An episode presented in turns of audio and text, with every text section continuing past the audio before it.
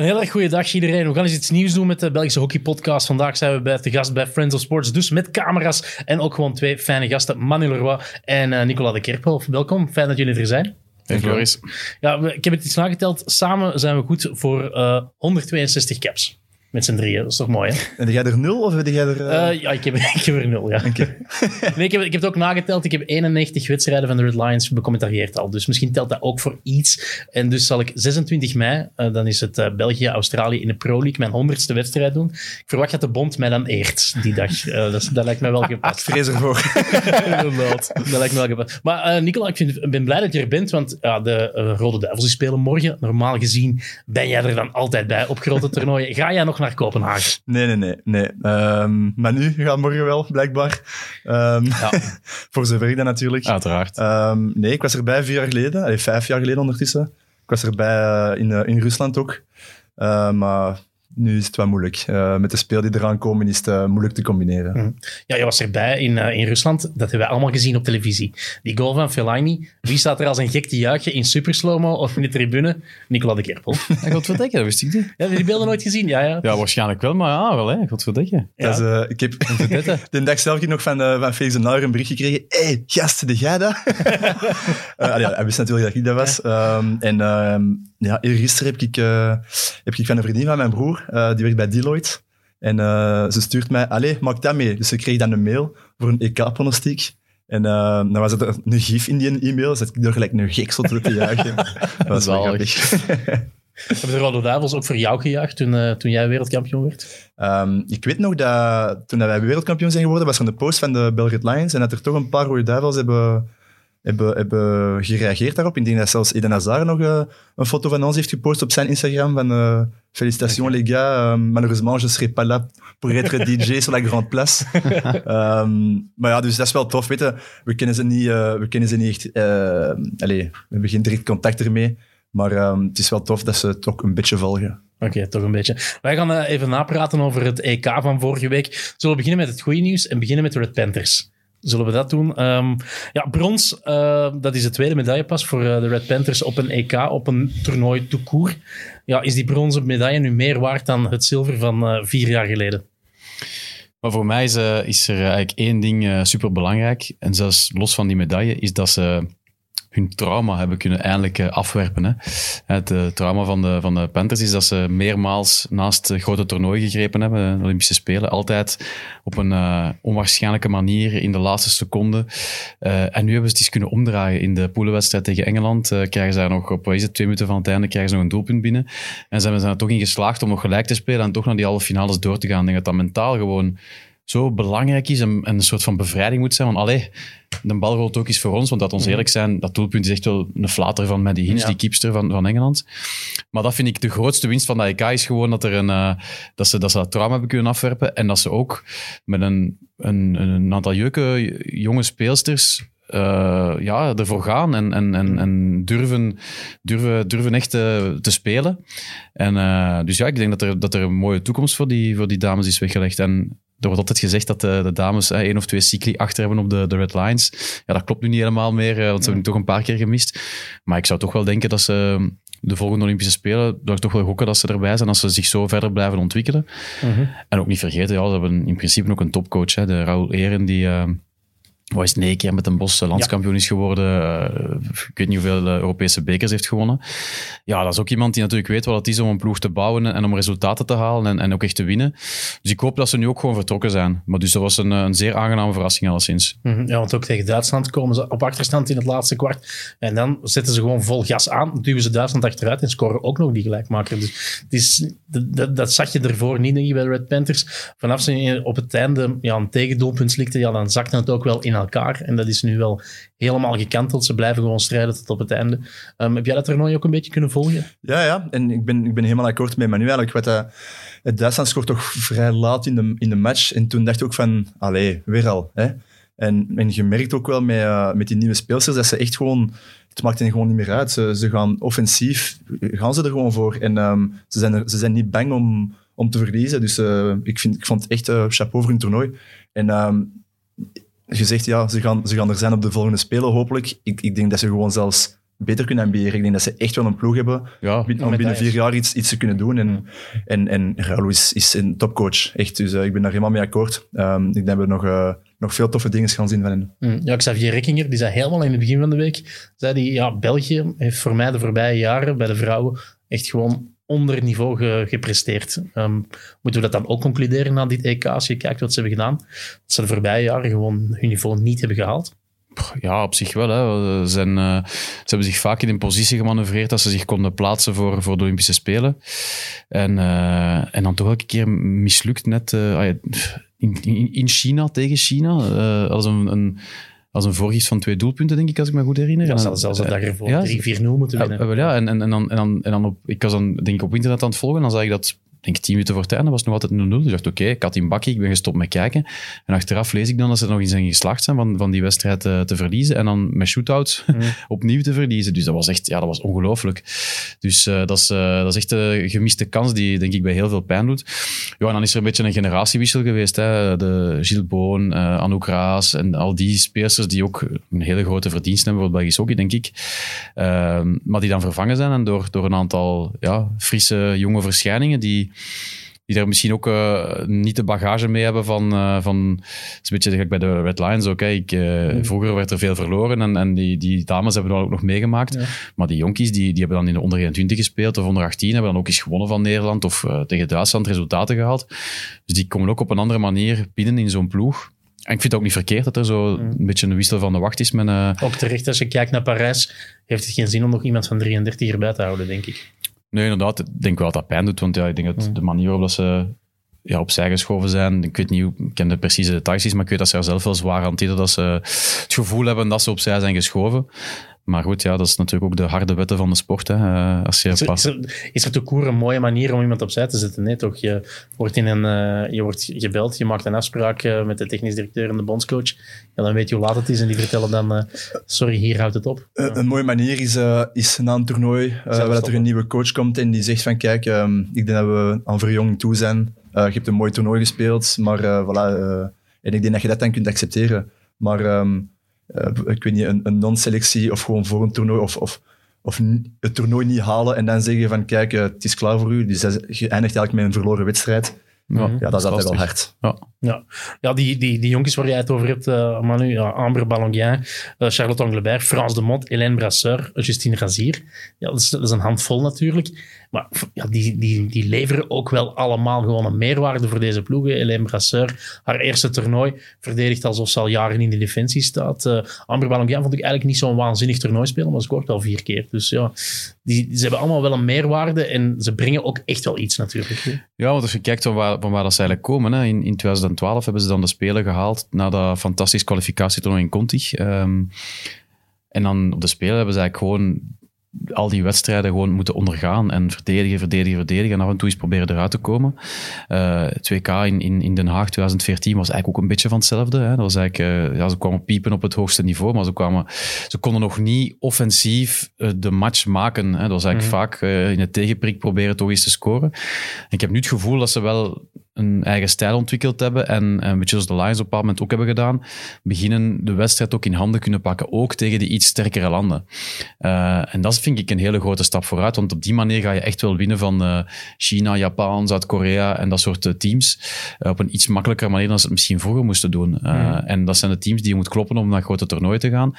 De stap om effectief ook Nederland eh, het vuur echt aan de schenen te leggen, dat is natuurlijk een, grote stap. Maar ja, wie kan er vandaag Nederland het vuur aan de schenen leggen? Ze hebben wel iets van hun laatste 70 interlands, hebben ze er wel iets 68 gewonnen of zo. Ja. Dat is een waanzinnige reeks dat die aan het neerzetten zijn. Maar je moet ook niet even goed zijn als Nederland. Je moet ze gewoon op één, op één dag moet je gewoon, Ja, moet, je, moet je ze kloppen. Dat is, Ja, of niet, hè. of gewoon gaan voor, eh, voor de, de zilveren of de bronzen medaille. zou ook al mooi zijn. Maar als je kijkt in, in die halve finale, de, de Red Panthers, dat derde kwart, ze waren gewoon beter dan Nederland. Hè. Ze, Nederland had geen enkel schot op doel. België was dubbel zo vaak in de cirkel, had vijf schoten op doel.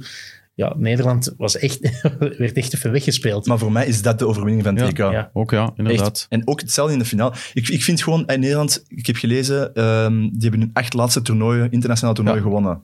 Dat is een nieuw record. Ja, Waanzinnig, hè? Ja, dat. Ja. Dat je zegt, ze winnen alle wedstrijden gewoon. En ik, ik heb... eh, Maar het is niet altijd met overmacht. Want dat wordt Nee, wel, maar dat is vergeten. net. In de Ik vind- finales hebben ze het wel lastig. Ah, wel. En dus tegen België, de normaal... Allee, sorry, dat is, dat is normaal 5-6-0. Ja. Eh, België speelt echt goed, komen, komen terug op 2-1. Hebben echt overwicht op dat kans. moment. Het had 2-2 kunnen Het zijn. had 2-2 kunnen zijn, inderdaad. Dus dat was echt, voor mij was dat echt al een mooie wedstrijd en laten zien van, kijk, we kunnen er staan. In de finale hetzelfde. Duitsland, de tweede helft, Duitsland was gewoon honderd keer beter dan Nederland. Die gewoon echt alleen maar dacht aan verdedigen. Een, een Nederland dat veel beter is dan de rest, gaat gewoon nog twee, drie andere goals scoren. En nu hebben ze dat niet gedaan. Dus ik vind wel, wat dan Nederland altijd domineerde, ik, ik geloof er wel in dat, dat vrouwenhockey dichter en dichter komt. Dus het kan wel interessanter worden de, de komende Ja. jaren. Ja, Nederland wel de verdiende kampioen? Of Ja, volledig. ja, Ja, op zich wel. toch? Ja. Heel veel Ook al was kwaliteit. Duitsland beter in die finale, uiteindelijk hebben ze toch op kwaliteit binnengehaald. Ja. Ja, we hebben ook gewoon een heel goede ploeg. En, en, en in Nederland, bij die vrouwen, als er dan een paar stoppen, hop, dan zijn er weer anderen die komen. En ja, dat blijft een, een heel hoog niveau. Eh, dus ja, ik denk dat die nog, nog altijd wel de komende jaren zullen blijven domineren. En, En ze eh, misten ook drie basisspeelsters ja, natuurlijk. inderdaad. Ja, die en de beste speelster eigenlijk was er niet bij. Dus eh, ja, die, die Welke gaan... speelster was er niet bij? Die Liedewij wel Welten, Ah, ja, Xander ja. Waard en uh. Irene van den Assen. Ja, Dus, dus, dus in, iedere linie, in iedere linie mis je een basisspeler. Ja, Ja. dat scheelt wel wat. Dus ja, ehm, eh, nog over de Belgen. Ik vond verdediging, ja, die heeft echt wel mooie dingen laten zien. Ehm, als je kijkt op het toernooi, weinig cirkelpenetraties tegen, ehm, relatief weinig corners tegengekregen. En vooral ze verdedigen iets hoger op het veld. Voor mij was ehm, Stefanie van den Borre dan ook ja, wel de beste speelster bij de Belgen in het voorbije toernooi. Of heeft iemand daar een andere mening over? Ja. Ja, ik heb, ik heb zo wat tussendoor gekeken, dus ik kan Ja. echt niet zeggen wie dat, de, wie dat de beste was. Ik heb gezien dat Elena Sotgiu keeper van het toernooi was. Ja. Ehm, dat zou wel ook wel zeker verdiend zijn. Eén goal tegen. Van wat ik heb toernooi. gezien. Oké, ze speelt maar een half toernooi. Hè, moet je ik, vind, ik, vind dat echt, ik vind dat een ongelooflijk goede keepster, dus eh, het zal zeker wel terecht zijn geweest. Ehm, ik, misschien heb jij meer gezien dan mij om te weten wie dat de, de beste speelster was. Nee, ik denk dat Van den Boren eigenlijk de laatste jaren altijd toch een van de uitblinksters was voor mij. Eh, die bracht toch ook wel altijd iets extra. Ehm, inderdaad, ik vind ook die twee keepsters eigenlijk die elkaar afwisselen, doen het twee echt wel prima. Eh, al, al iets langer zelfs. Hè. En dan heb je nog eh Ashley Dogen, die, Ja. die er niet bij was, die natuurlijk terugkomt van een zwangerschap. Vraag is of ze haar niveau gaat kunnen terugpakken. Ze gaat nu echt wel, echt wel zware concurrentie krijgen Want natuurlijk. die was er ervoor eigenlijk al, maar ze- toen wist ze het altijd net te halen. Op Ja. ervaring. Ja, Maar ja, nu denk ik dat nu zijn, nu is alles her, zijn de kaarten eigenlijk herschud. En, ja, eh, een nieuwe coach die ook waarschijnlijk op een andere manier gaat naar kijken ook. Dus eh, Wie vind jij de beste van de drie als ex-keeper? ehm, Of is dat moeilijk te zeggen? Over vind dat moeilijk te zeggen, maar, maar ik vind me ook wel fan van Elodie Picard bijvoorbeeld. Ik vind echt een goede keepster. Ehm, ja, Soju heeft het ook echt wel prima gedaan. Ehm Dogen heeft het in het verleden goed gedaan. Ehm, het is wel een beetje op en af, vind ik. Bij ja, maar inderdaad Of het is... Of wereldklasse, of gewoon een slechte wedstrijd. Het is, er zit nooit iets tussenin. Het is nooit een wedstrijd, oh, ik heb een, een 6 op 10 gescoord. Nee. Nee, maar nu heeft ze natuurlijk zware concurrentie, dus zal ze ook moeten naar Telen uitkuisen en misschien ook een nieuwe, een nieuwe start maken. Maar, eh, maar op zich denk ik dat, het, eh, dat er niet... eh, een keepersprobleem is er niet bij de, bij Nee. de Panthers, dat is wel, dat is wel duidelijk. Het was eerder een probleem vroeger van wie, wie, hoe gaan we nu in godsnaam doelpunten maken. En dat is ook eh, zich aan het oplossen natuurlijk met Amber Ballonguin, die daar ook wel... eh, Echt een goalgetter, hè. Want ik zei, Ja. was- vond ze niet echt helemaal sterk in het toernooi zitten. Want ik heb ze al wedstrijden in spelen waar ze veel meer haar stempel drukt op, Ja. eh, op de partij. En nu ja, zie je ze bijna niet, maar ze scoort er gewoon. En, Nee. ja, dat is Nee, en daarvoor moest het eigenlijk alles, alles van Louis Versavel komen. Of van een actie van Barbara Neelen of Alex Reniers vanuit het middenveld. Ehm, ik heb nu het gevoel dat er toch daar ook iets meer opties zijn. Eh, en dat ze met die, met die jonkies echt wel ehm, ja, een mooie toekomst tegemoet gaan. Mhm. Ik had hier Abby Ray ook nog opgeschreven als ook speelster waarvan ik misschien een veel beter toernooi verwacht. Maar als ik dan kijk, twee assists, twee doelpunten. Qua statistieken kun je het wel afvinken natuurlijk. Maar moet, moet zij niet net iets meer brengen qua power, qua kracht? Of ligt haar niet gewoon net subtop van de wereld en tegen de grote landen misschien net niet?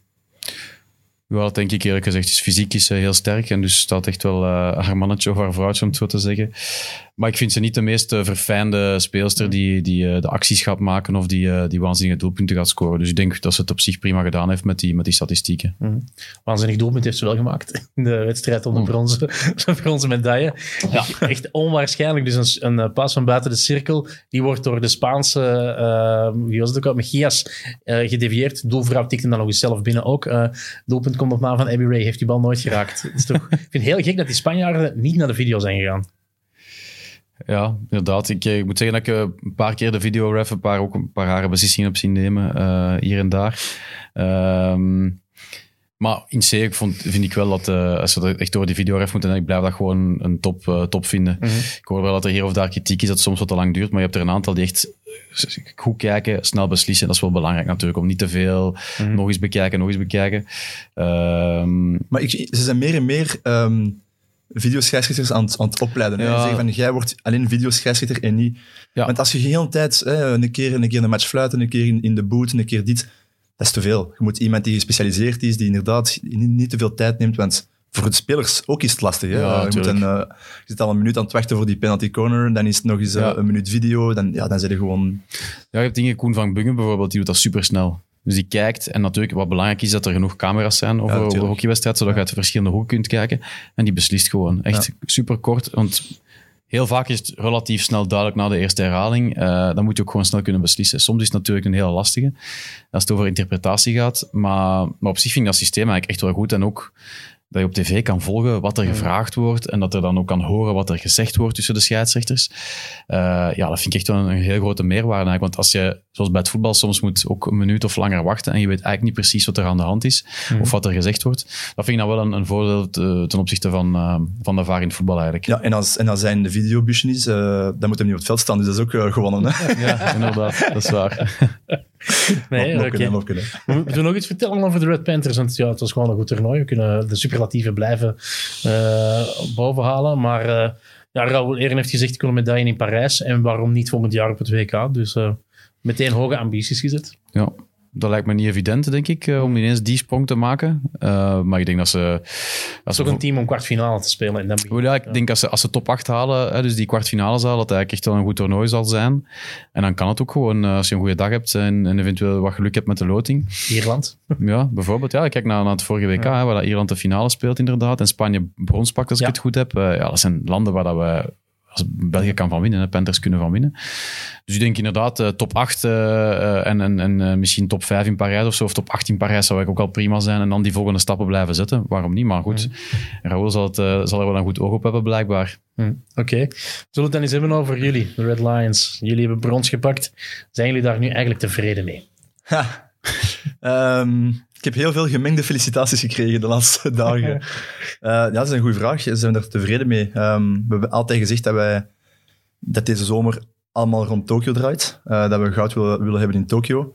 Ehm, een keer dat je in een halve finale zit van een groot toernooi, wil je het toernooi gewoon winnen. Daar Ja. moeten we gewoon eerlijk in zijn. We zijn ook wel allemaal winnaars, dus we waren wel we waren zeer eh, teleurgesteld de dag zelf, de, de avond zelf, ehm, van de verloren halve finale. Vooral ook omdat we eigenlijk beter waren. Ja.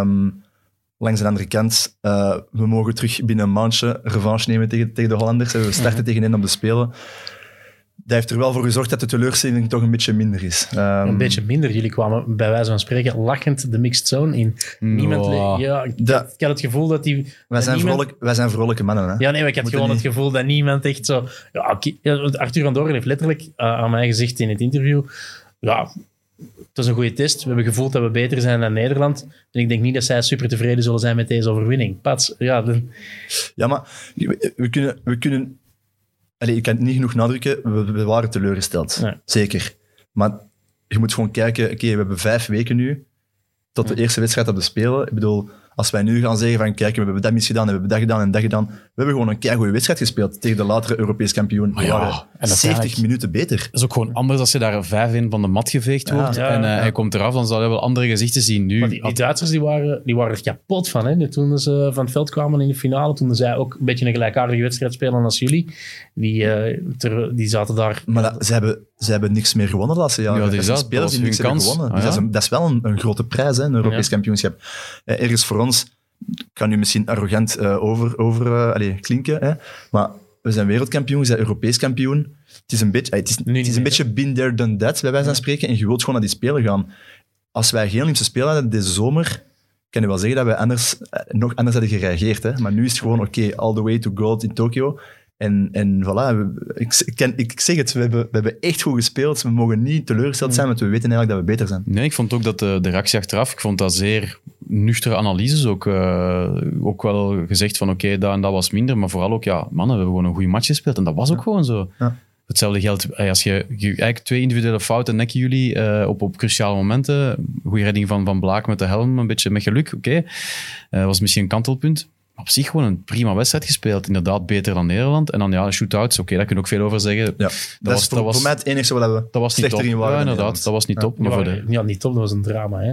Eh, kom, als er maar één Belg scoort, je weet dat Vincent er twee, drie pakt. En uiteindelijk waren er denk ik twee gemist door Nederland. Dus Voor mij een drama is, is wanneer dat, dat voor de tweede of derde keer gebeurt. Uh, Het is de eerste keer, dus het was gewoon uh, een off-day in de shootouts. Um, ik denk niet dat dat een drama is. Ik wij gewoon de volgende keer zal Van Sander er weer staan. Uh, zal uh, de shootoutnemers er ook wel staan.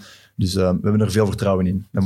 Ja, ik merk nu wel zo, Florent van Abel, dat is iemand die normaal gezien altijd scoort op shootout. Miste in de, in de halve finale met Dragon miste hij er eens eentje. Nu mist hij er nog eens een. Dat zijn er twee op heel korte tijd. Arthur van Doorn, die heeft ook nu al een reeks, denk ik, bij de, bij de nationale ploeg van, ja, denk ik, uh, 1 op 5, denk ik dat hij er heeft gescoord nu bij de nationale ploeg. Begint toch al wel te wegen, waarom, misschien dat ze zelf aan zichzelf beginnen twijfelen, ben ik nog wel de juiste man om die ballen te nemen? Um, Kijk, dat zijn allemaal spelers van wereldniveau. Dus um, ik denk niet dat ze direct aan, aan, aan hun eigen gaan twijfelen. Mm -hmm. um, maar ja, het is, het is, ik bedoel, de coach moet ervoor zorgen dat, dat de, de vijf gasten die de shootouts nemen, die één, ja, 100% vertrouwen hebben dat ze, dat ze die dag gaan scoren. Um, en, en we kunnen niet anders doen dan, dan zoveel mogelijk oefenen en mentaal klaar zijn om ze te nemen. Als er iemand voelt dat hem, dat hem denkt van ja, kijk, ik heb er nu uh, vier op vijf gemist, ik wil er geen meer nemen, dan zal er iemand anders klaarstaan. Maar zolang dat Arthur klaar is om eentje te nemen, hebben wij 100% vertrouwen in Hmm. dat hij de, op het belangrijke moment dat, hem, dat zal scoren. Dus um, nee, ik maak me niet te veel zorgen daarover. Nee. Oké. Okay. De, de Nederlandse volgers waren een beetje teleurgesteld dat jullie niet kapot waren van die nederlaag. Begrijp je dat? Zij, dat zij een soort leedvermaak wilden, denk ik. Maar um, er werd ook wel gezegd van ja, die Belgen zijn wel erg arrogant. Um, we hebben dat van Moet... het beste geleerd, hè? Ja. Inderdaad, Nederlanders die ons arrogant noemen. Nee, maar be begrijp je dat, dat het naar de buitenwereld soms wel kan overkomen? Want ja, dit EK, oké. Okay. Dus het is echt een oefentoernooi. Dat, dat jullie niet moeten opletten, dat jullie niet te arrogant worden. Want ja, we zijn de beste ploeg van de wereld en op de juiste momenten zullen we er wel staan. Ja, ik snap dat ook. Ik snap dat, maar, maar het is... Allee, mensen die mij persoonlijk kennen weten dat ik alles, alles, alles behalve arrogant ben. En ik, ik geloof oprecht dat wij, dat wij de betere ploeg zijn. En uh, dus ik geloof echt oprecht in het goud in Tokio. En um, het kan misschien arrogant overklinken, maar dan so be it. Uh, het vertrouwen moet er ook wel zijn. En als wij nu gaan zeggen, kijk, uh, zegt DK, we twijfelen toch een beetje, dan gaan we er ook nog niet geraken. Ah, nee. dus, um, Je moet een beetje de bigger picture ook in toog houden. Hè? Ik bedoel, er is gekozen geweest ook voor een specifieke aanpak om eigenlijk de, de, de spelen wat te simuleren. Hè? De Belgen hebben elke keer een speler in de tribune gezet om dan met 15 veldspelers te spelen, zoals het ook op de Olympische Spelen zal zijn. Dus ze hebben zich eigenlijk al, bij wijze van spreken, in de voet geschoten door één extra wissel niet te gebruiken, wat dat in een zwaar fysiek toernooi toch ook wel op een bepaald moment kan wegen. Uh, ik denk dat jullie ook nog net voor de TK nog een aantal oefenmatchen hebben gespeeld, om dan ja. eigenlijk ook hetzelfde volume ja. aan wedstrijden te hebben als op de Olympische Spelen. Ja, de acht wedstrijden ja, in 13 dagen. Ja, oké. Okay. Dat, dat, ja, dat, is, dat, is ook, dat zijn ook allemaal percenten die nu misschien in het nadeel werken voor TK, maar die op, uh, op langere termijn voor de Spelen wel positief gaan zijn. Terwijl de Nederlanders, die komen op een toernooi, spelen thuis, die weten gewoon dat ze top moeten zijn op dat toernooi en, en dat ze eigenlijk ook moeten winnen, want anders ook weer uh, een hele hoop gezeik kan zijn in de pers. Dus ik denk dat zij misschien iets meer gepiekt hebben richting dat toernooi dan de Lions. En dat kan misschien weer in hun nadeel spelen voor de Spelen, eventueel. Dus ik denk, uh, ja, ik zou niet te veel, niet te veel uh, grote conclusies aan, aan, aan koppelen of, of, of, arrogantie of zo. Ik denk dat er gewoon een heel duidelijk plan is. Dat plan is strak gevolgd geweest. Uiteindelijk, ik zou eerder ontgoocheld zijn over de matige poelenfase, eerlijk gezegd, ja. Ja. dan over die verloren halve finale. Nee, nee, die halve finale was een goede want, uh, want uiteindelijk... Het hele toernooi was niet top. Nee, dat was niet top. Hè. Ik denk, zelfs tegen Rusland, ik ook niet... Uiteindelijk was het dan, was het, 9-2 was zeker? 9-2, ja ja, dan had ik het gevoel dat die Russen eigenlijk uh, er iets te veel mochten en konden. Ja. Maar dan wist je ook van, oké, okay, dat is niet de belangrijkste wedstrijd. Je moet die gewoon met genoeg doelpuntenverschil winnen. Dan is misschien het enige echt slechte prestatie was dan de wedstrijd tegen Engeland misschien. Want daar waren jullie voor mij niet echt op het appel. Ook de, al die kaarten te veel in de emotie meegegaan. Maar goed, dat zijn ook weer goede lessen. Hè, want uh, Engeland kom je later ook misschien weer tegen op, uh, op de Spelen. Ja, in de poelenfase. Uh, sowieso in de poelenfase of later op het toernooi. Ja, weet je, ook gewoon rechtgezet, bronzen medaille gepakt. even, even terug getoond wie het er de basis is. Dus dat zijn allemaal, allemaal denk ik, wijze lessen met de oog op de bigger picture. En dat is nog altijd die medaille pakken en liefst te houden, zeker. Ja. Ja, en dat is en voor mij, de, de poelenfase is het ook een beetje Ik denk de reden dat we, dat we daar niet top waren is... ehm, Dat jij niet meedeed? Of, nee, nee, nee, nee, Ja. ja, dat ook. Ehm, nee, maar het is, het is gewoon... Je bent, je bent echt bezig met Tokio al. En ik moet zeggen, de eerste twee wedstrijden waren we eigenlijk niet bezig met dat EK. We waren echt allemaal met ons hoofd, ik kan niet zeggen al in Tokio, maar gewoon bezig met, met alle voorbereidingen er naartoe. En, en op het moment dat je, die, dat je verliest tegen Engeland, dan was het echt wel even voetjes op de grond en weten van oké, we zijn hier nu wel op EK, laten we even nu volle focus op dit toernooi. Ja. En binnen vijf, zes dagen, dan kunnen we weer verder. En, en daar hebben we echt wel een, een switch gemaakt eh, in onze mentaliteit. Ehm, we zijn even, even samengekomen na die wedstrijd eh, tegen Engeland. Eh hebben toch een paar gasten gezegd wat, dat ze, wat dat ze vonden. En dat was gewoon dat we, ja, we waren er met ons kopje niet bij. En ik moet zeggen, dat, dat is helemaal waar. En ik denk sindsdien hebben we echt gezegd van oké, dit EK eerst en dan zien we wel. En dat heeft wel geholpen. En de meeste andere landen hebben eigenlijk hun, hun selectie eigenlijk al bekendgemaakt voor door spelen voor het EK. En dus iedereen wist al waar hij aan toe was. Ik zit in de selectie, ik ben reserve. Of, of eh, eventueel door, bij Duitsland nog eentje die het niet weet, eh, in functie van Grambusch. Is dat een nadeel of een voordeel, vind je, voor, voor zo'n toernooi? Eigenlijk dat je al duidelijkheid hebt, zou Ehm. hebben. Had dat kunnen helpen of had dat iets anders had dat iets gedaan? Langs de ene kant, langs de ene kant dus bij ons moest er nog, is er eigenlijk één spits die nog reserve ging worden. Dus de rest van de selectie was eigenlijk al gemaakt. Ehm, maar dus voor de spitsen is dat wel altijd elke actie dat je goed doet of elke actie dat je slecht doet. Ja, Ja, iedereen, iedereen kijkt er met een vergrootglas naar. Hè. Ehm, zowel in de ploeg als de buitenwereld. ja. Eh, en dat is een beetje... Dat het- voor druk? ja, toch wel. Hè. We moet, alleen moeten we gewoon eerlijk in zijn. Dat zorgt voor druk. Maar ook voor een bevrijding. Als je een goede actie doet, dan ben je van...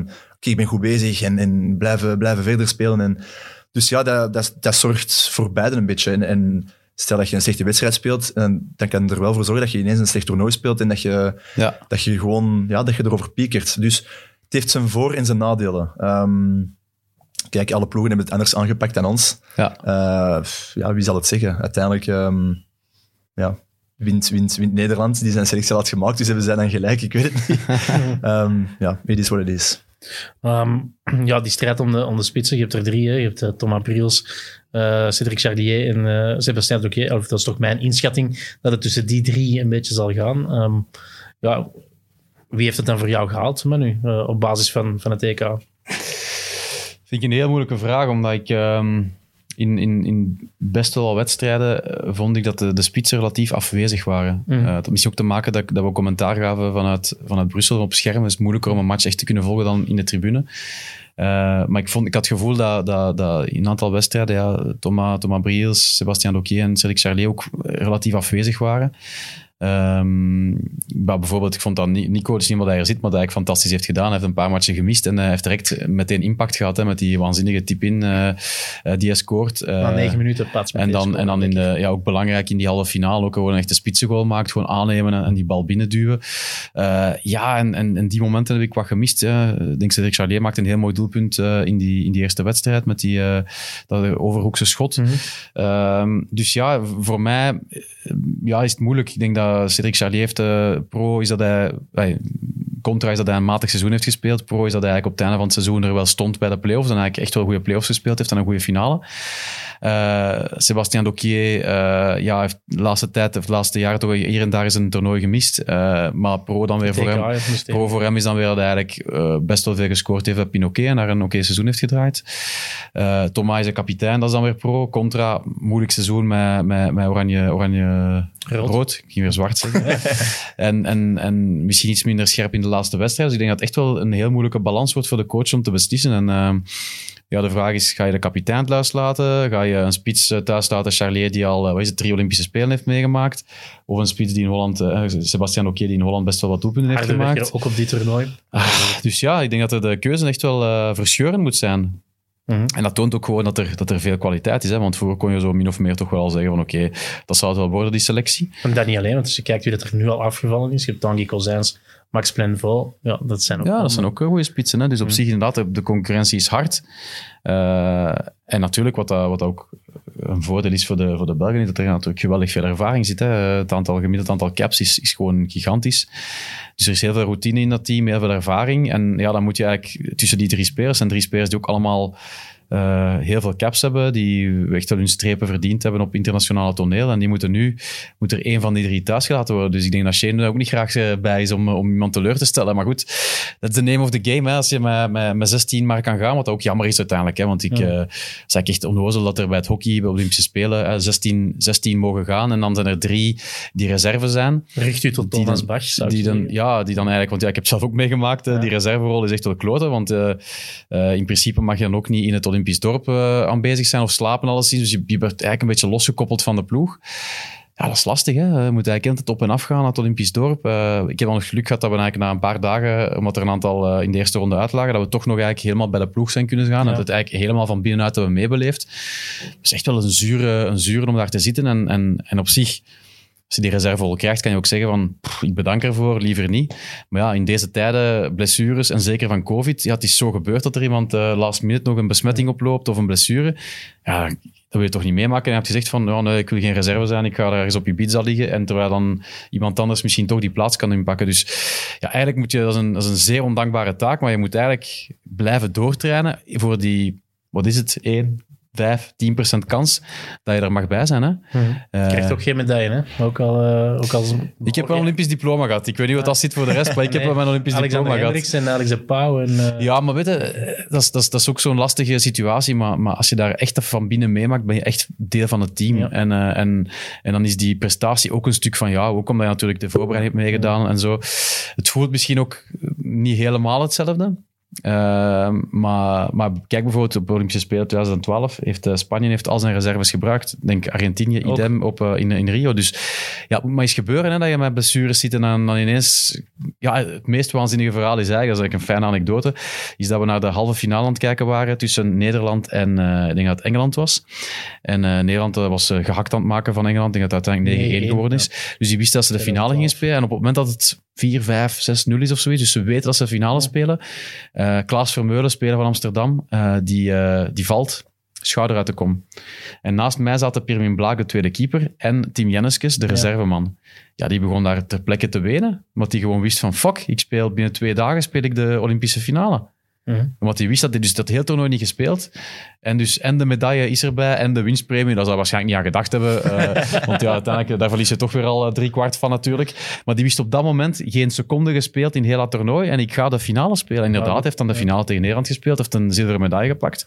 Luca Ja. Masso, hè, bij Ja, Argentinië. Goud. Inderdaad. Dus dat zijn, dat zijn ja... Dus als je dan, dan gaat zeggen van ik, ik ga er niet bij zijn, ja, wat ik ook zou snappen, hè, want, Mhm. want alle drie hebben best wel veel caps, hebben het ook niet nodig om daar, ay, niet nodig, tussen aanhalingstekens, om daar aanwezig te Ja, zijn, want ze hebben al, Charlier die hebben, die hebben al drie keer Olympische Spelen je zou kunnen zeggen van oké, weet je, goh, ik ga toch bedanken eh, voor die, voor die eer, maar ja, ik denk dat ze dat uiteindelijk toch allemaal wel zullen doen, zou ik, zou ik denken wie het ook wordt die afvalt. Ja, Shane zet uh, Thomas Brils in de tribune bij de belangrijkste wedstrijd van het toernooi, halve finale tegen Nederland. Thomas zei achteraf tegen mij, dat waren niet de leukste twee dagen uit mijn eh, carrière. Die, eh, ja, die zegt van ja, het was in Nederland, tegen Nederland, een- geen vol huis, maar toch goed gevuld stadion. Ja. Ehm, dat zijn de wedstrijden waarvoor ik train en moet dan in de tribune zitten. Ja, Heeft, hij daar, heeft, heeft Shane daar een goede zet gedaan door je kapitein op, die, op dat moment? Ja, één, geen dienst te bewijzen en twee, misschien ook wel wat eh, onzekerder te maken. Maar als, als ik... Allee, we hebben voor het toernooi met alle spitsen hebben, wij, hebben wij gezegd van kijk, ehm, met, de, met de staf hebben we gezegd we gaan elke wedstrijd maar met vijf spelen, hè, zoals Manu er straks aanhaalde. Dus dat betekende, ja, zowel in de groepsfase, maar ook halve finale en finale. Ja. Ehm, ik heb het, ja, het ongeluk gehad dat ik eigenlijk geblesseerd was, de eerste twee wedstrijden. Dus ik heb die twee wedstrijden gemist. Maar een keer dat ik terug was, wist ik wel van, kijk, als, ik, als mijn hamstring het houdt, Speel, speel ik, ik wel alles. al, ja, speel ik de rest van het toernooi. Doké had eh, voor de derde wedstrijd tegen Rusland had een beetje last van zijn hamstrings. Ja. ja, dat was gewoon een gemakkelijke keuze van de staf. Kijk, we kunnen geen risico nemen. Doké speelt niet vandaag. En dan kom je in de halve finale en dan moet je of Charlier met drie Olympische Spelen, of je kapitein, drie Olympische. Spelen, of Tom Boon, je topschutter, topschutter van het toernooi, of Florent van Van den den Bel, Bel, ja, inderdaad. die waarschijnlijk de minste goals scoort, maar wel gewoon de belangrijkste aanvaller is van de zes. Ja. Ja, wie, dat, wie, wie laat hij Ja, spelen? Dat is waar. Geen makkelijke keuze. Maar... Dus dat is niet gemakkelijk voor de coach ook niet om, om dan een keuze te maken. En je zult sowieso iemand eh keihard eh, Ja, teleurstellen. Nee, ja, maar Jeffrey Thijs, die uh, co-commentaar gaf bij, uh, bij de laatste wedstrijd van de, van de Red Lions, die zei, ja, ik begrijp die keuze niet dat je dan die kapitein eruit haalt, omdat je, ja, dat is toch iemand die op een of andere manier een soort rechterhand is van, van de coach Ja. op het veld. En je brengt hem op die manier een beetje aan, aan het twijfelen, is het dan wel nodig? Ja, het is wel een veeg teken natuurlijk. Hè. Ik bedoel, dus ik denk dat Thomas ook wel eh, zal beseffen dat, dat, dat, zijn kansen voor, voor de Olympische Spelen ook niet zullen verhoogd hebben. Hè. Maar, uh, maar, maar goed, ja, dat, is, dat, is, dat, is, dat, is, echt wel keihard en pijnlijk, zeker als kapitein zijnde. Maar goed, ik denk dat uh, wat, wat dat Nico zegt ook helemaal waar is. Hè. Je moet iemand teleurstellen, die, mhm. sowieso iemand teleurstellen die, die, die ook zijn strepen verdiend heeft. Hè. Dus het is een verscheurende keuze, denk ik. En, en een keiharde keuze. Maar goed, topsport is gewoon keihard. En ik vind dat Thomas ook wel op zich goed gereageerd heeft achteraf in de pers ook, door te zeggen van kijk ja, dat is een hele harde beslissing, eh, echt niet plezant.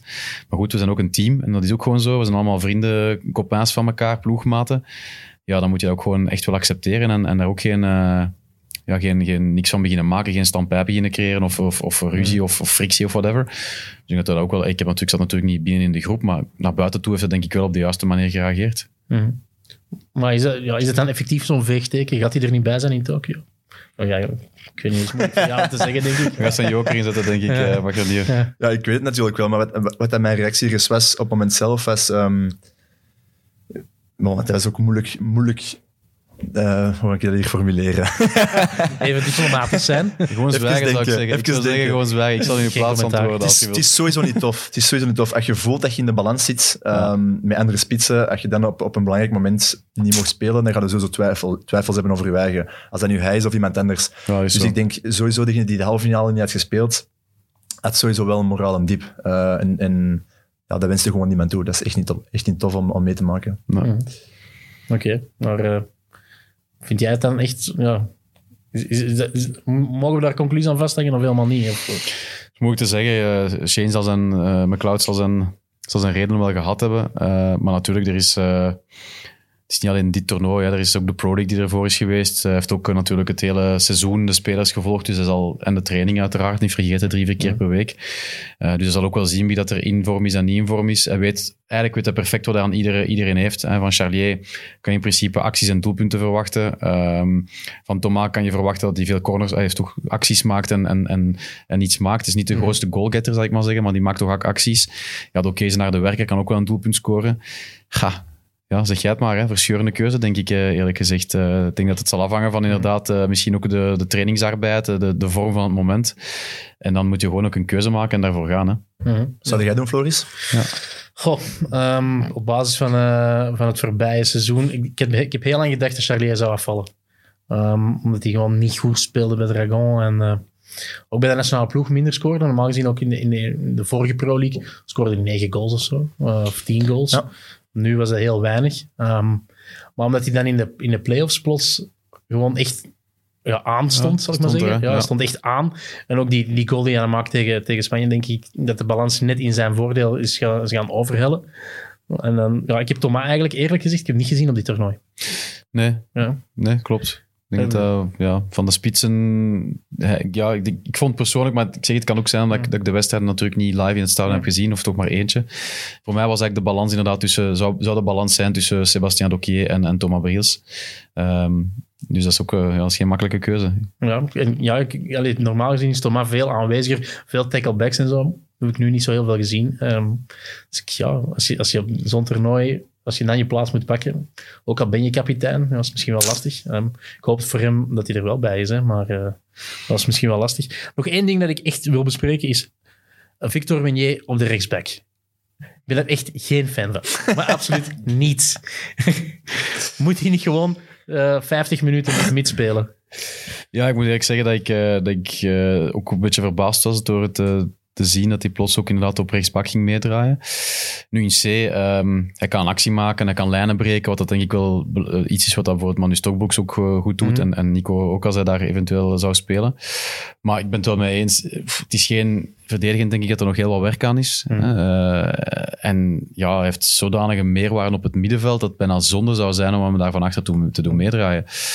Dus, dus ja, ik zou het ook niet weten. En, en weet jij al als je speelt, is dat altijd in een spits? Of is het... Oké, okay, voorlopig. Ja, het is, het is omdat, omdat, we met vijf spitsen... Voilà, dus dat er eh, een blessure zou zijn, um, dan zou ik eventueel naar rechter kunnen, kunnen schuiven. Maar de reden dat ik, dat ik uh, van achter speelt, is ook een beetje... Um, wat dat Manu net aanhaalde, is, is dat Manu Stokbroeks ja, zo ja, offensief echt wel uh, physical power heeft, samen mm -hmm. met Simon Gouniard op de rechterflank.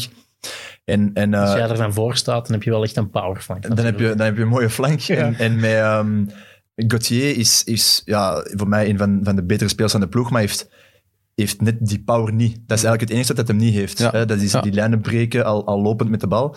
Ehm, en ehm, hij heeft het meer van zijn passing. En dus dat is iets dat, dat Shane zorgt van, kijk, wat doen we als, als Gauthier op de bank is? Wie zetten we dan op de rechtsback? Ehm, je hebt geen tien mogelijkheden. Dus hij vond het wel tof om dan eigenlijk een helemaal andere soort speler te hebben op de rechtsback dan Gauthier. eh, om, om toch ervoor te zorgen dat de tegenstanders ons niet constant kunnen analyseren. Ja. Ehm, en ik zeg niet dat het de beste oplossing is, maar puur aanvallend Ja. ja, is dat wel een heel goede speler. Eh, ik ben wel akkoord dat hem verdedigend nog wel wat werk heeft. Eh, en ik hoop dat hem dat ook beseft. Re- redelijk belangrijk op een toernooi. Nee, dat is zeker. Maar bon, uiteindelijk, hij, hij speelt er maar een paar minuutjes wel per kwart. ja, dus dat. Ehm, dus langs de ene kant gaat dat niet heel veel impact hebben. Ehm, maar ja, hopelijk pakken we dan net geen goal tegen. Tegen Op dat moment ook niet. Dus Spanje liet hij het is een beetje, lopen, hè, ja. Ja. ik denk als hij voor zijn eigen de balans kan vinden tussen aanval en verdedigen, dat dat wel, dat dat wel een goede optie is. Maar ja, wie anders? Wie zit er dan anders eh, op rechtsback als Gauthier er niet op staat? Het is misschien vloeken in de kerk, hè, maar als ik dan moet kiezen tussen eh, Victor en John John, dan zou ik zeggen Victor Wenier haalt het van die twee. En dan zou ik John John thuis laten en Nicolas Poncelet meepakken in de verdediging. Dat is misschien, het is, misschien een bouwde uitspraak, Ja, maar maar, dan, mist een middenvelder. ja, je kunt wel een van je spitsen laten meedraaien of zo. Allee, bedoel, er zijn Als je, wel, met, als je ja. met 6 zei wel, maar je kunt niet met, je kunt niet met 4,5 spits spelen. Dat is, dat is vooral niet in Tokio, waar het zo warm is. Daar, daar gaat het fysiek niet, eh niet aan. Nee, ik denk dat er inderdaad een aantal spelers zijn die als uh, paspartout kunt gebruiken als het echt nodig is, hè, door de blessures eventueel. Want jij kan Florian van Nobel eventueel op middenveld laten meedraaien. Jij kunt dat ook, je kunt ook van achter spelen.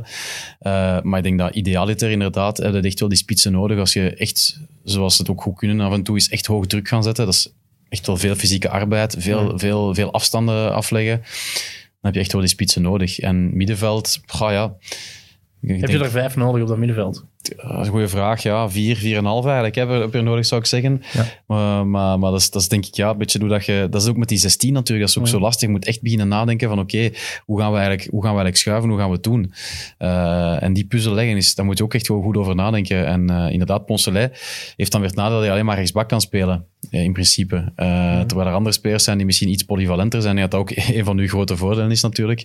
Je kunt echt gewoon de joker overal inzetten. Hè? Linksmidden, rechtsmidden, rechtsbak, als het nodig is, eh, van voor. Dus eh, dat is een en je kunt ook nog een bal slepen, een sleeppush, ook wel handig natuurlijk, eh, als extra wapen.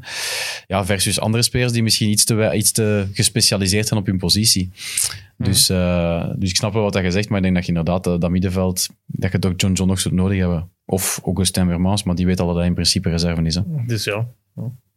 Maar omdat, omdat Shane ook zei van ja, ik vind John John en Wenier te goed om 30 minuten op de bank te zitten. Ja, dan vraag ik me af, ja, is, is Wenier zijn, zijn meerwaarde op het middenveld niet groter als hij, dan dat hij op de rechtsback staat te spelen?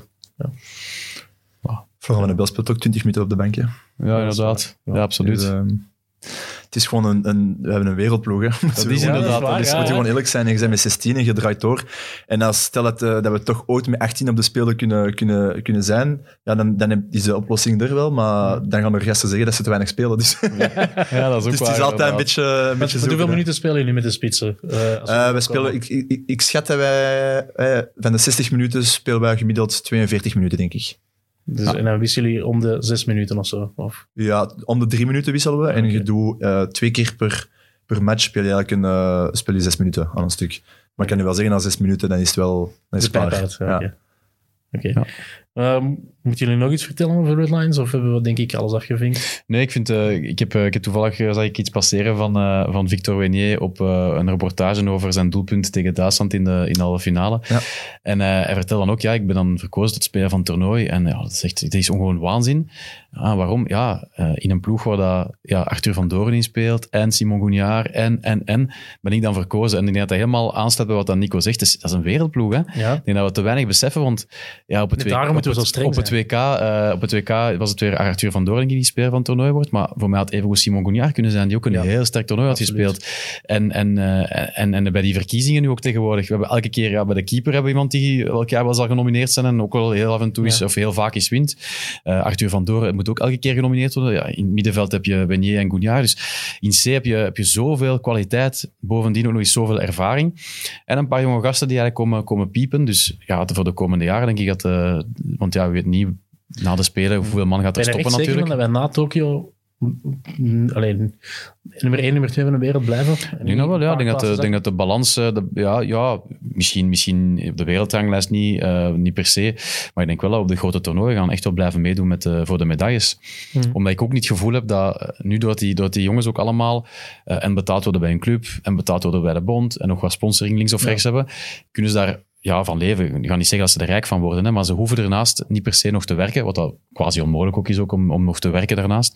Dus die gasten hebben ook een, een, een leven rond dat hockey opgebouwd. En om dan na een toernooi te zeggen dat je ermee stopt om in die professionele carrière te gaan, terwijl er nog misschien medailles in het verschiet liggen, ja, dat is niet eenvoudig. Hè. Eh, ik bedoel, in mijn tijd was het allemaal veel simpeler. Hè. Als je klaar was met studeren, dan ging je werken en dan moest je wel zorgen, dan moest je al je verlof gebruiken om eens naar een toernooi te mogen gaan en wat te kunnen trainen. Ja, dus dan was de keuze ook relatief makkelijk snel gemaakt. Dus vandaar dat ook vrouw had, was het gedaan. ja, en het probleem was dan natuurlijk, als je dan spelers hebt die dan eigenlijk pas tegen hun 5, 26 pas echt aanhaken bij dat internationaal niveau, ja, die stoppen er dan mee. Dan moet je weer helemaal van nul beginnen.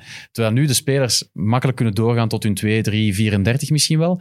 En onderaan is er eigenlijk automatisch een, een soort van jonge garde die, die kan aanvullen als er eens een speler stopt. Dus ik denk ook dat, eh, dat ik zou ook niet verwachten dat er, dat er vijf, zes man gaan stoppen na de Spelen. Enfin, dat is mijn inschatting natuurlijk. Het kan natuurlijk, want een aantal mensen hebben het gezien, beginnen na te denken over een professionele carrière. Ik denk Maar- drie, vier, toch? Zeker. Ja, John John, maar daarnaast zou ik niet weten wie er nog allemaal... Ik weet niet of het al aangekondigd is van een aantal Nee, spelers. ik weet dat vorig, vorig jaar, maar ik heb er eigenlijk dit jaar niet meer echt, echt over gepraat. Eh, vorig jaar ehm, was eigenlijk John John de enige die, die Ja. dacht dat hem ging stoppen. Maar Ja. ja, je weet ook, hè, puntje bij paaltje. ja, die eh, medaille in de zak aan. Misschien toch nog the 2K game. is weer... Ja, eh, 2K is maar anderhalf jaar verder. dus Exact, eh, exact. Maar ik denk wel, wat er vroeger een beetje de neiging was van, ik ga door tot de volgende Spelen, gaat nu meer zijn, ik ga door tot 2K. En, dan, en dan op 2K misschien zeggen van, ben En ik geselecteerd, hm, ik ga misschien wel door tot Parijs. ja, Dus dat gaat meer een beetje de, Hmm. ja, niet meer normaal zijn, denk ik. Maar Heeft Michel er al iets van gezegd? Van, ja, kijk jongens, als je engageert, dan is het wel voor drie jaar. Nee, we hebben, we hebben nog geen enkele meeting of, of talks gehad met Michel, behalve als je er zelf om hebt gevraagd. Mhm. Ehm, omdat hij, is, ja, hij respecteert ook gewoon even de, de rol van Shane als T1. Hij Tuurlijk. wil gewoon dat we gewoon voor goud gaan naar de, naar de Spelen. Als ik hem morgen zou vragen van, kijk, eh, Michel, wat doen, we, wat doen we volgend jaar? Ik zou graag wat willen plannen. Nou, schijt toch op, jongen. Gaan gewoon voor goud in Tokio, dat zien we daarna wel. Dus, eh, zo voor mijn Holland, ik krijg op niks, maar... maar dat is gewoon, dat is letterlijk van, kijk, het maakt me echt geen kloten uit. ja. nu gaan we voor goud in augustus en daarna zien we wel. ja. Oké. Ja, het werkt. Ehm, ja, Nederland uiteindelijk kampioen. Ehm, kleine kampioen. Kampioen Oh. is een kampioen, hè. Ik zou dat niet durven zeggen. Maar ze winnen uiteindelijk op het toernooi winnen ze alleen maar van Frankrijk en Wales. Dat is waar. Ja, dat is waar. Maar op zich denk ik... eh, wat dat, wat dat ploegen maakt tot, tot eh, speciale ploegen of ploegen die, die, die kampioen worden, is dat ze tot de, tot de, tot het laatste, tot de laatste seconde er blijven voor gaan. En dat is wat ze gedaan hebben tegen, tegen België en tegen, en tegen Duitsland in de, Ze liggen wel twee keer onder in die Ja, oké, maar goed, de, dat is een geweldige kwaliteit. Hè, als je weet dat je gewoon tot die laatste seconde kan gaan en, en nog dat doelpunt kan maken. Ehm, ik vond dat ze er eh, fris, heel fris voor de dag kwamen. Heel dynamisch. eh, Veel beter dan ik ze in het verleden nog heb zien spelen recent. Dus ik vond wel dat ze, dat ze, dat ze het goed gedaan hebben op zich. Eh, inderdaad, ja, als je heel kritisch bent, dan kan je misschien zeggen dat ze inderdaad tot een paar seconden voor het einde ja, tegen België hadden verloren of die, die beker niet hadden gewonnen. Maar dat is ook een geweldige kwaliteit om dat dan te doen. En dan ook die shootouts nog eigenlijk relatief of zeer overtuigend winnen twee keer. Dus ik zou niet zeggen dat het een kleine kampioen is. Nee, zou ik niet zeggen. Dus Stel dat wij de shootouts winnen, we spelen in de finale tegen Duitsland, eh, 2-2, we winnen in de shootouts, we zijn kampioen. We winnen wij alleen van Spanje en Rusland. Hè. Nee, dat is waar. Dus, ja. en, dan, en dan hadden je gezegd van, ja, maar ze waren veel beter tegen Nederland en dit en dat. Maar uiteindelijk hebben er maar twee gewone Nee, wedstrijden. nee, natuurlijk. Maar het is omdat Ehm. Nederland ook nog eens twee keer onder lag in de, in de cruciale wedstrijd. Ja, ja. Het is gelijk Portugal, hè, vorig EK. Hè. Ja, dat is waar. ja. Eén gewone wedstrijd in de... Dat weet niemand meer binnen vijf jaar. Hè. Dan eh, spreken we alleen maar over Er, een er is ook, er is ook wel een statistiek die zegt iedereen die het laatste toernooi voor de Spelen wint, Wordt geen. wordt geen Olympisch kampioen. Dus dat vond ik inderdaad ook eh, wel oké op die manier. Oké, dat Dat is is goed, dan kunnen wij Nederland al afschrijven. Hè. Ja, dat is dat. Want jullie zitten wel in een, in een vrolijke pool, hè? Met, eh, met eh, Duitsland, Nederland, Groot-Brittannië. Ja. Je, je moet denk ik zorgen dat je niet vierde wordt in die poelen. En dan, dan, ziet het, dan is het richting de kwartfinale wel oké. Of, Eh, dat ja, maar als je, ik, heb eens, ik, heb eens, ik, heb, ik heb nog niet eens gekeken hoe dat, hoe, dat, hoe dat gaat zijn in de halve finale. Maar ik denk, als ik snel het even bekijk, ik denk dat als wij tweede eindigen, Dat Ja. je dan tegen Australië zou kunnen eindigen in de halve finale, als zij eerst eindigen van hun poelen. Mhm. Eh, als je eerst eindigt van je poelen, dan, dan, ja, dan kunnen ze ontlopen tot de Maar ja, het finale. is de halve finale van de Olympische Spelen. Er zijn geen kleine landen meer. hè. Of je dan tegen Australië of tegen Nee, dat is- Nederland komt, of tegen Duitsland. Ik denk dat dat allemaal een beetje... Dat is waar. Ja. Maar Goh, ja, en ook, je moet ook niet te veel gaan rekenen, want Nee. die toernooien kunnen soms echt raar lopen. Hè. Kijk naar, eh, naar Rio, waar dat Australië topfavoriet was. Iedereen dacht dat die echt eh, heel ver gingen geraken. En in de poelen heel moeilijk, kwartfinale uitgeschakeld. Ja, Ja. goh. Hmm. Dat is, dan, en had je ineens Nederland-Australië in de kwartfinale, wat dat in principe op de meeste toernooien een halve finale of een finale is. Dus, en dan België eh, tegen, tegen India, ook geen makkelijke wedstrijd. Uiteindelijk wel de, over de streep kunnen trekken en zo. Dus je kan zomaar ineens in de kwartfinale tegen een, een sterk land terechtkomen. Eh, Ja, ja, tuurlijk. Sowieso tegen een... Tegen een Duitsland op het tegen WK. In kwartfinale was Duitsland, was België-Duitsland. Ja. Dus- Beste match van het toernooi. Ja, dat was een fantastische wedstrijd. Maar dus kun je maar zeggen, te, al te veel gaan rekenen is, is, is niet, niet makkelijk. Dat je gewoon wedstrijd voor, voor wedstrijd moet pakken eigenlijk. Maar dat gaat ook niet, want we beginnen tegen Nederland en dan tegen Duitsland. Ja, Als je daar gaat zeggen van, "Hmm, misschien even die eerste wedstrijd laten liggen, Nee, dat wordt, hey, want wordt het altijd een 0 op 6 dan, en dan Nee, ja, maar dat maakt misschien al het toernooi. Omdat, dus- omdat jullie in zo'n sterke poelen zitten, maakt het niet zo heel veel uit waarin dat je uitkomt. Omdat ja, per definitie de andere poelen net iets minder sterk ja, is. misschien wel. Omdat je ervan uitgaat dat we eigenlijk tegen Argentinië zouden moeten winnen. Ja, en tegen Eh, India. En tegen India ook. Maar dat zijn twee ploegen dat, waar we in het verleden al hebben bewezen dat ze eigenlijk ja, voor hetzelfde geld winnen ze van ons. Dus ik zou er toch mee oppassen. Nee, maar ja, kijk. top 2 top twee is wel... Eh, in de ideale wereld tref je dan Nieuw-Zeeland in de kwartfinale. Ja. Maar ja, dat kun je ook niet op... Allee, bedoel, kun je, nee, dat is waar. dan- Dat is waar. ja, dus Ik denk gewoon dat je met een goed gevoel naar de kwartfinale moet gaan. Eh, liefst eh, zonder blessures. En eh, Ja, dat je helemaal. gewoon topfit eh, die kwartfinale kunt aangaan met alle vertrouwen dat we, dat we hebben. En dan, eh, dan komt dat allemaal goed. Zeg, zijn jullie nu... Allee, ik zou zeggen ja. Voelen jullie dat zelf ook, dat jullie de fitste ploeg ter wereld zijn? Is dat iets dat jullie ook cultiveren of weten van jullie zelf? Ja, eh, het enigste is natuurlijk dat um, Australië is altijd een beetje de ploeg geweest die, Ja. die ook heel fit is geweest. En ehm, we hebben er al een tijdje niks meer van gezien, van Australië. Ja. Ehm, door, de, door de corona hebben ze eigenlijk alleen maar eh, ja, met elkaar getraind. Ik heb gezien dat ze nu een paar wedstrijden tegen, tegen Nieuw-Zeeland hebben mogen spelen. Maar dat zit. Dus eh, ik vraag me echt af hoe dat zij, hoe dat zij gaan afkomen. Of, of met een paar kilo's te veel of eh, afgetrainde beesten. Dus, eh, dat ook het zal wel, het zal wel tweede. Ik zijn. Maar ik hoop het eerste. Ja, natuurlijk. Ja, eh, Australië heeft trouwens selectie bekendgemaakt deze week. Ehm, er zijn wel best wel wijzigingen ten opzichte van, eh, van het WK. Geen eh, Corey Weir, geen eh, Jake Harvey. Swan is gestopt en Lovell is reserve. Dus er zijn drie spelers die er eh, in Boubanes waar nog bij waren, die, die er nu niet meegaan. En dan krijgen we wel Lachlan Sharp en ja, onbekende naam voor mij, Dylan Martin. Ehm, maar over het algemeen, ja, ik was vooral ver- verbaasd dat Corey Weir en Jake Harvey er niet bij waren. Dat is eigenlijk het enige. En dan heb je het over ja, nummer 12 en 13 van de ploeg of zo, die, die er niet bij zijn. Ja, ik, ik, ik denk eh Curry Weir en ehm, ik, ik denk dat ze... pff, ja, of, of eh, als je nu geselecteerd bent of niet, het is een heel sterke ploeg. Eh, Dus Mhm. ik, ik, ik was er niet echt van verbaasd. Ik vind gewoon de, de lijst is, is voor mij heel sterk. Ja, voor ons goed nieuws is dat Swan niet mee is. Hij is gestopt omdat hem, als ik het goed door heb, zijn vrouw is, eh, is zwanger. Ze zou rond die tijd bevallen. Ja. En als hij naar huis zou, zou gaan, daarna moeten we eigenlijk nog twee weken in quarantaine voordat hij in Australië binnen mag. Dat zag hem niet zitten. Beter plannen. Sorry? Beter plannen. Ja, dat is waar. Dat is waar. Bij ons, eh Vincent Van Age en, eh, en Felix de Naaier worden gewoon papa in Ja, september. dus, eh, inderdaad, ja. je beter plan, dat is gewoon 100% waar. Ehm, maar dus dat is de enige waarvan ik denk van, hmm, dat is wel goed nieuws voor ons, want dat is wel echt een goede speler. Ja, heel veel ervaring. Ja, Ja. wel. Ehm, Engeland en Duitsland die hebben mij op dit EK ook wel weten te bekoren en hebben laten zien dat ze een te duchte tegenstander zullen zijn in Tokio. Dus, Ja, Engeland was ik eh, aangenaam door verrast eigenlijk. eh, want op, het- WK hebben die zo wel als toemelings die halve finale gehad. Maar vond dat daar zo weinig in zat. als toemelings de finale. Maar ik vond dat er zo weinig in zat. En, en nu zag ik een ploeg die ook af en toe het spel maakt. Tegen, Ja. tegen de eerste wedstrijd tegen België waren ze gewoon ook echt prima. Een paar jonge gasten. Eh, Wallace. ook- ja, er zijn een paar van die jongens. Ja, een paar ook leuke, leuke hockeyers van voor die wel eens een actie durven maken. Ja, het verhaal van Sam Warp, dat ook fantastisch is. Mhm. Bijna blind. eh, speelt ook gewoon nu terug mee met een, met een masker op. Ook een hele goede spits, vind ik. en ook al Eh, lange broek, maar dat is blijkbaar om infecties bij de Ja. huiduitslag te vermijden. Maar Zes doelpunten, bijna het opschieten. Ja, het is dat. Dus, ja. dus op zich, ja, ik denk dat die, eh, dat die, dat is, dat is ook een mooie wake-up call misschien wel van daarvan te verliezen in de poelenfase, dat we iedereen terug aanstaat van, oei, Engeland kunnen we altijd, zullen we normaal gezien van winnen, maar toch eh, niet te veel onderschatten. Eh, dus dat was wel een leuke, leuke verrassing.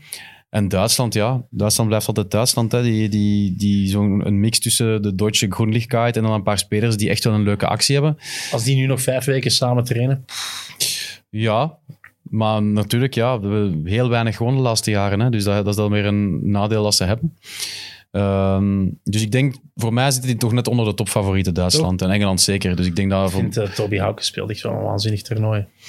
ja, uiteraard, ze hebben daar wel goede spelers. Hè. Ze hebben daar ook Martin Hener van achter. Uh, ze hebben Christopher Ruur als, als Mats Krambusch, al dan niet fit geraakt. Ook een, een hele Mis- toffe speler. misschien een, een, een keeper van wereldklasse. Want staat Ja, maar niet slecht jonge gedaan. gast, maar mist misschien ervaring. Liet ook in de, in de halve finale laatste seconde een bal die niet binnen mag gaan. Ik vond behalve de shootouts, wat ik hem echt dramatisch vond, Ja. vond ik dat Ja, en- en dan eigenlijk echt een, een supergoed toernooi. Ja, oké, maar dat is een beetje hetzelfde als die strafcorner die Van Van Acht Ja, binnenkrijgt. ja, ik kan daarvan zeggen, ben je daar helemaal tevreden mee dat die bal binnengaat? Ik denk dat Vincent gaat zeggen, nee, daar ben ik niet tevreden mee. Maar die Jip Jansen heeft zo'n harde strafcorner. Ja. Dat is echt zo'n patat. Ja, dat is, je hebt zo weinig tijd om te reageren. Dus ik als keeper, ik toon enige empathie uiteraard voor, eh, voor die missers, als we het zo mogen noemen.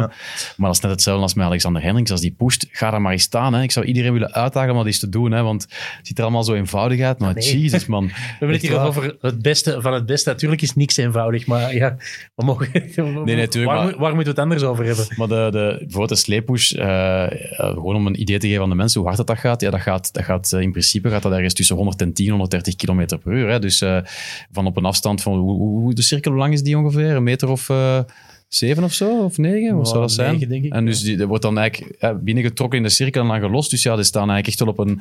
Op 7 meter pushen Ja. eigenlijk. Ja. Ik Dus, dacht dat de eh, cirkel 14 meter was, maar ik kan helemaal fout zijn. Dat kan, Ja, dat weet kan ik veel. ook, Alsof ik, alsof ik hockeykenner ben. ik heb eh, nog nooit een cirkel afgestapt daar om te verzien, maar goed, alleen dat wil zeggen ergens een meter of tien of zo. Mega gênant, 162 caps samen. Ja. En, Je eh, hebt toch op training en je toch een paar keer de meters als gedaan als keeper om voor een strook te plaatsen. Ah, nee, nee. Nooit gedaan? Nee, nooit Ah, gedaan. Nee, nee, nee. dus, eh, dus ja, dat komt echt daarom was jij reservekeeper in Londen. Ik heb 89 caps verloren, is, eh, kun je gaan niet zeggen. Hè. 91 matchen becommentarieerd. Dus Maar nee, dat weet alleen jij, dat weet niemand anders.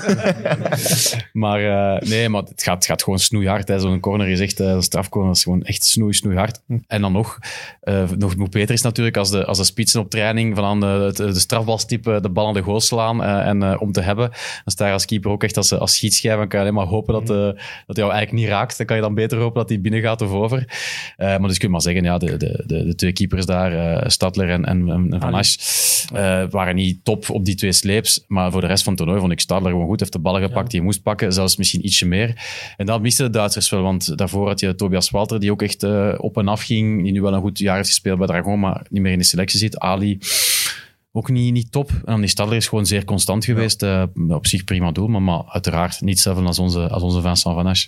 Mhm. Oké. Er was nog één dingetje dat eh, dit eh, EK veranderd is. Jullie zijn niet meer nummer één van de wereld. Ja. Wel belachelijk, want Australië heeft niet gespeeld. En, en stijgt op een of andere gekke manier. Maar ja, ge- geeft dat aan dat jullie geen, het aura van onoverwinnelijk weg is. En dat jullie misschien, in tegenstelling tot Australië, niet altijd de absolute wil hebben om een wedstrijd te winnen. Ja, Want jullie, ik heb, ik heb de indruk, als jullie een, een wedstrijd in de agenda aanduiden, daar gaan we voor, ja. die winnen jullie.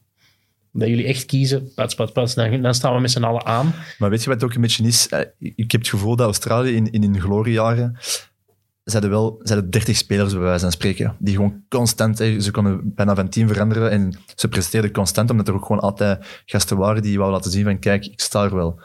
Bij ons, we spelen toch vaak met dezelfde namen wel, hè, uiteindelijk. We, we Mhm. trainen met 24 tijdens het jaar. Maar hoeveel spelers hebben eigenlijk de laatste drie toernooien meegespeeld? hebt dat zijn er geen eigenlijk 24. 20 hè. spelers waar je, uit, waar je echt uit kiest, denk ik. Ja, maar dus ik, denk- ik, denk dat, ik denk dat Australië nog een bredere selectie had. En volgens mij is dat daar is de...